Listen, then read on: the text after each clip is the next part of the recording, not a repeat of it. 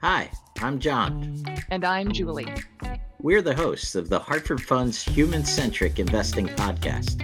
Every other week, we're talking with inspiring thought leaders to hear their best ideas for how you can transform your relationships with your clients. Let's go. Welcome to a special edition of the Human Centric Investing Podcast. You know, with news of the Federal Reserve meeting recently uh, to decide the direction of interest rates, pauses, so on and so forth, I thought who better to have on the podcast today than Amar Reganti. Amar is managing director at Wellington Management and also the fixed income strategist for us here at Hartford Funds. And so, Amar, welcome back to the podcast. Uh, thanks for having me on again, John. So, Amar, I think you know everyone kind of expected a pause in the Fed rate, rate hikes in June, which is what happened. But Chairman Powell was pretty specific about the fact that uh, that this pause applied only to the June rate meeting, uh, not necessarily July or any other time this year. So, as we kind of look into the crystal ball, if you will, what was the biggest insight that you took away from his comments? Yeah, well, well you're, you're absolutely right. Uh, Chairman Powell and the FOMC uh, left the Fed funds policy rate and its target unchanged uh, during this most recent meeting of the uh, uh, of the committee. Uh, but you know what also came out, as as you mentioned, is the hawkishness of the statement and the and the press conference that followed. in it, Chairman Powell stated that the majority of the members of the FOMC believe that there needs to be additional tightening uh, over the course of this year. And what was you know alluded to was uh, how strong uh, and resilient the U.S. economy has been, which has turned out to be a surprise for many people, given the fact that we've had almost 500 basis points uh, of hikes since the hiking cycle started. Well, and I think those comments caught people a little bit by surprise, maybe a little bit more hawkish than people were thinking. I mean, prior earlier in the year people were talking about maybe even a rate cut by the end of this year which i guess is not out of the question but how do you think the markets reacted to that news or that hawkishness if you would so from our perspective we thought markets were a little uh, overly optimistic this year uh, in terms of, of getting a rate cut from the fed uh, you know we were clearly far away from from the 2% target rate in core PCE that the Fed has been really looking for. And Powell said a number of times that more progress needs to be made. Uh, you know, while you know the markets obviously uh, pushed out any thought of a cut till nearly the end of the year, beginning of next year now, uh, and that was the most immediate reaction. Uh, but what the Fed has really done is almost preserve optionality, John. Uh, they've paused to really kind of you know take stock of the cumulative rate hikes and their impact. And they'll have a bit more data by the time the next meeting comes. Uh, at the same time, you know, they've signaled to markets that right now they would be thinking there needs to be, you know, uh, more tightening to come.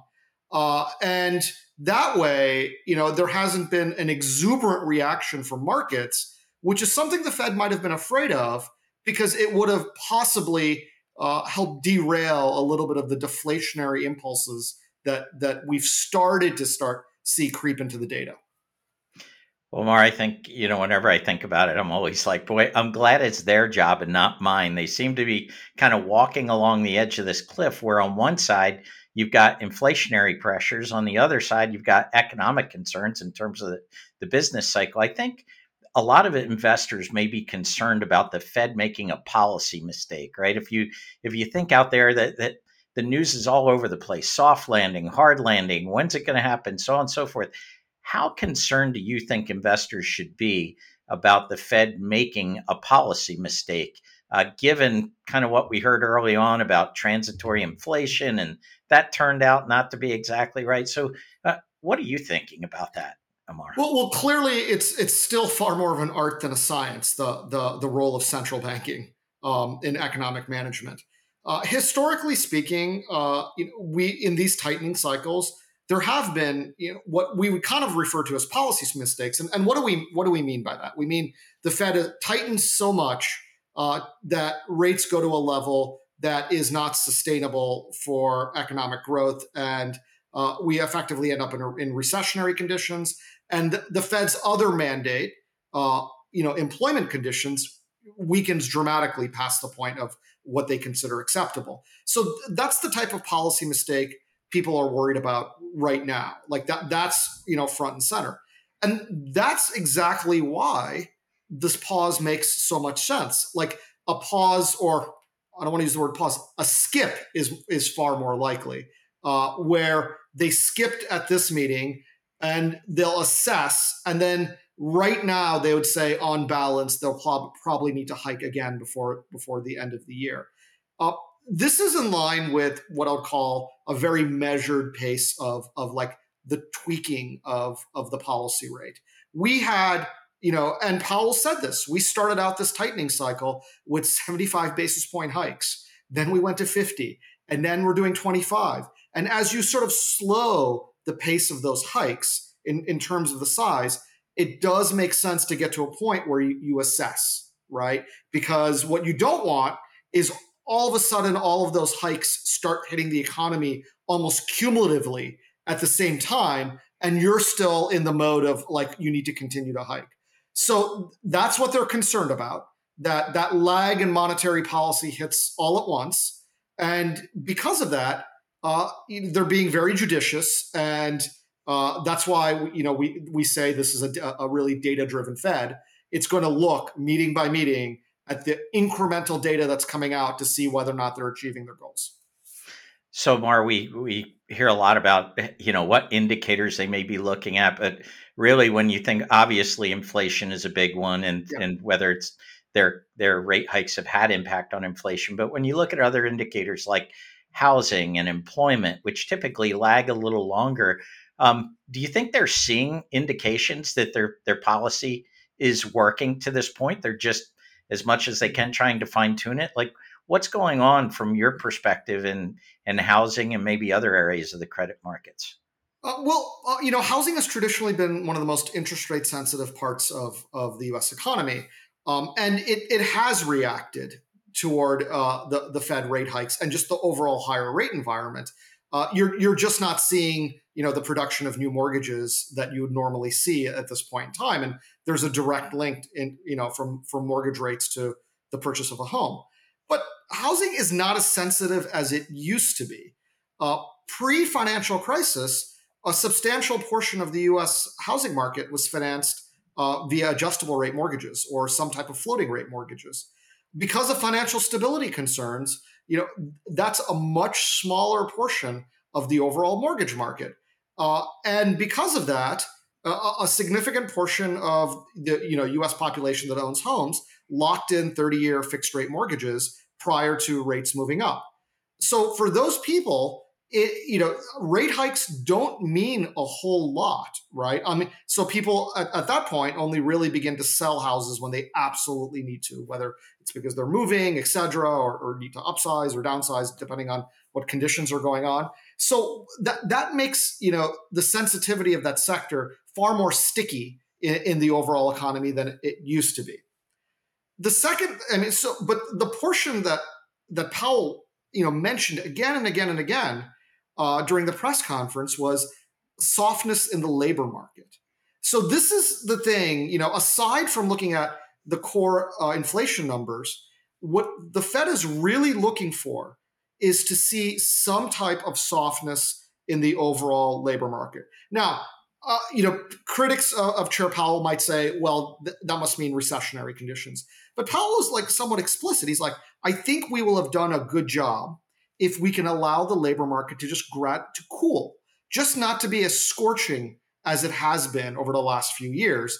And if if we can do that, uh, and then you know growth moderates, you know, you, you might see, and he didn't use this phrase, but it, it certainly sounds like what, what we would call a soft landing, right? Where you might have a bit softer employment conditions, uh, growth moderates, and inflation makes significant progress. Doesn't have to be two right away, but over the next several years, makes significant progress of getting toward that two.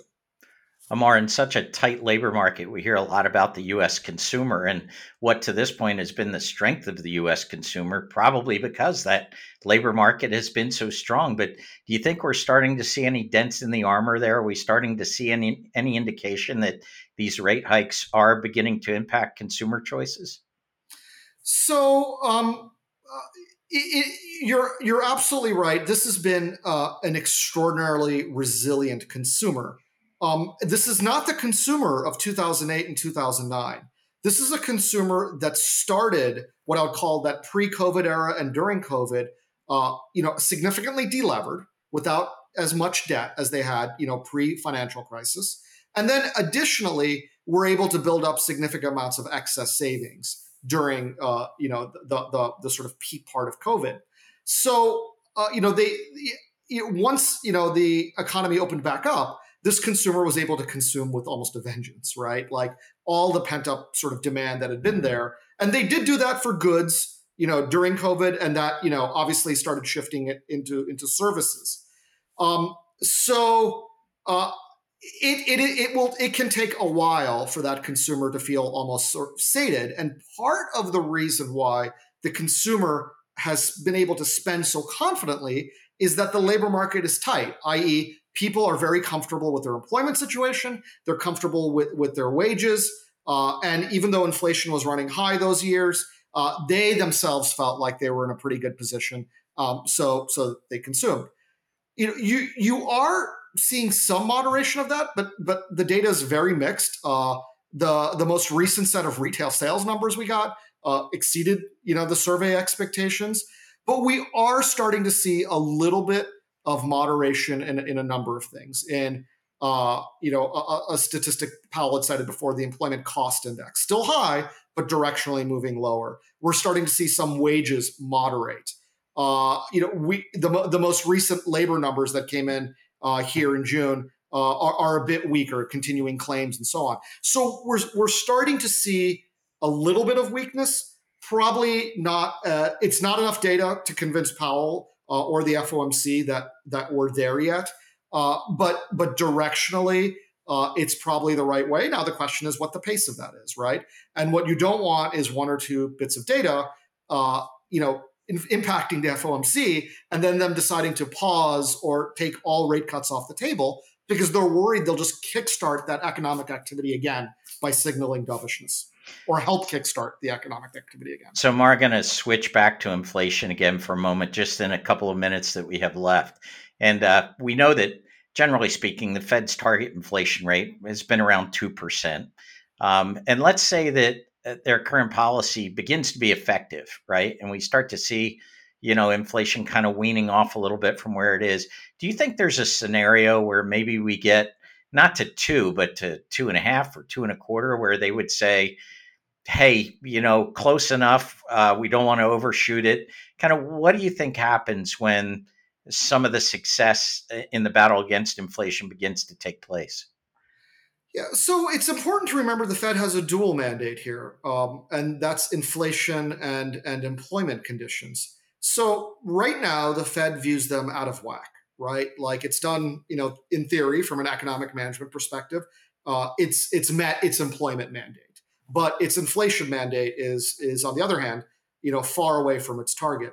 So what the Fed is seeking is to get that closer, you know, in balance. So if we get closer to two, or have made significant progress toward two, uh, and employment conditions start weakening, and they start weakening substantially, well, at that point, the Fed is looking at its dual mandates probably being in, in balance, and it doesn't want to probably at that point dogmatically skew to making sure we're at two at the cost of its other mandate. I mean, it really is important. It's it's two mandates. His, at times in history, it seems like it's just one mandate, but that's not the case. Uh, so if you think about you know the, how the FOMC has to consider this, they have to see like which one is further from their goal, right? Like what's employment conditions versus sort of a full employment world, uh, and what is you know the inflation rate relative to the 2% target and as you know inflation comes down and as they think there's a softening of labor conditions at that point they have to make a far more balanced set of choices than just looking specifically at two.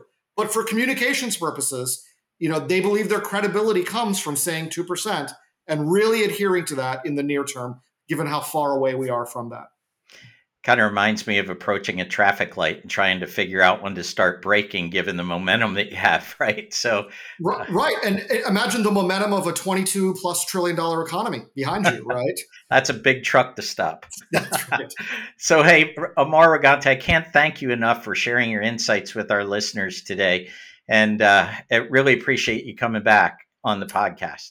Well, well thanks for having me on john and all of you, we look forward to talking to you again on a future episode of our human centric investing podcast. Thanks for listening to the Hartford Funds Human Centric Investing Podcast. If you'd like to tune in for more episodes, don't forget to subscribe wherever you get your podcasts and follow us on LinkedIn, Twitter, or YouTube. And if you'd like to be a guest and share your best ideas for transforming client relationships, email us at guestbooking at hartfordfunds.com. We'd love to hear from you. Talk to you soon. Investing involves risk, including the possible risk of principal. Fixed income security risks include credit, liquidity, call, duration, and interest rate risk. As interest rates rise, bond prices generally fall. Mortgage related and asset backed securities risk includes credit, interest rate, prepayment, and extension risk. Loans can be difficult to value and less liquid than other types of debt instruments. They are also subject to non payment, collateral, bankruptcy, default, extension, prepayment, and insolvency risks. The views expressed here are those of Amara Reganti and Wellington Management's investment strategy team, are for informational purposes only, are based on available information, and are subject to change without notice. They should not be construed as investment advice. This material and or its contents are current as of the time of writing and may not be reproduced or distributed in whole or in part for any purpose without the express written consent of Wellington Management or Hartford Funds.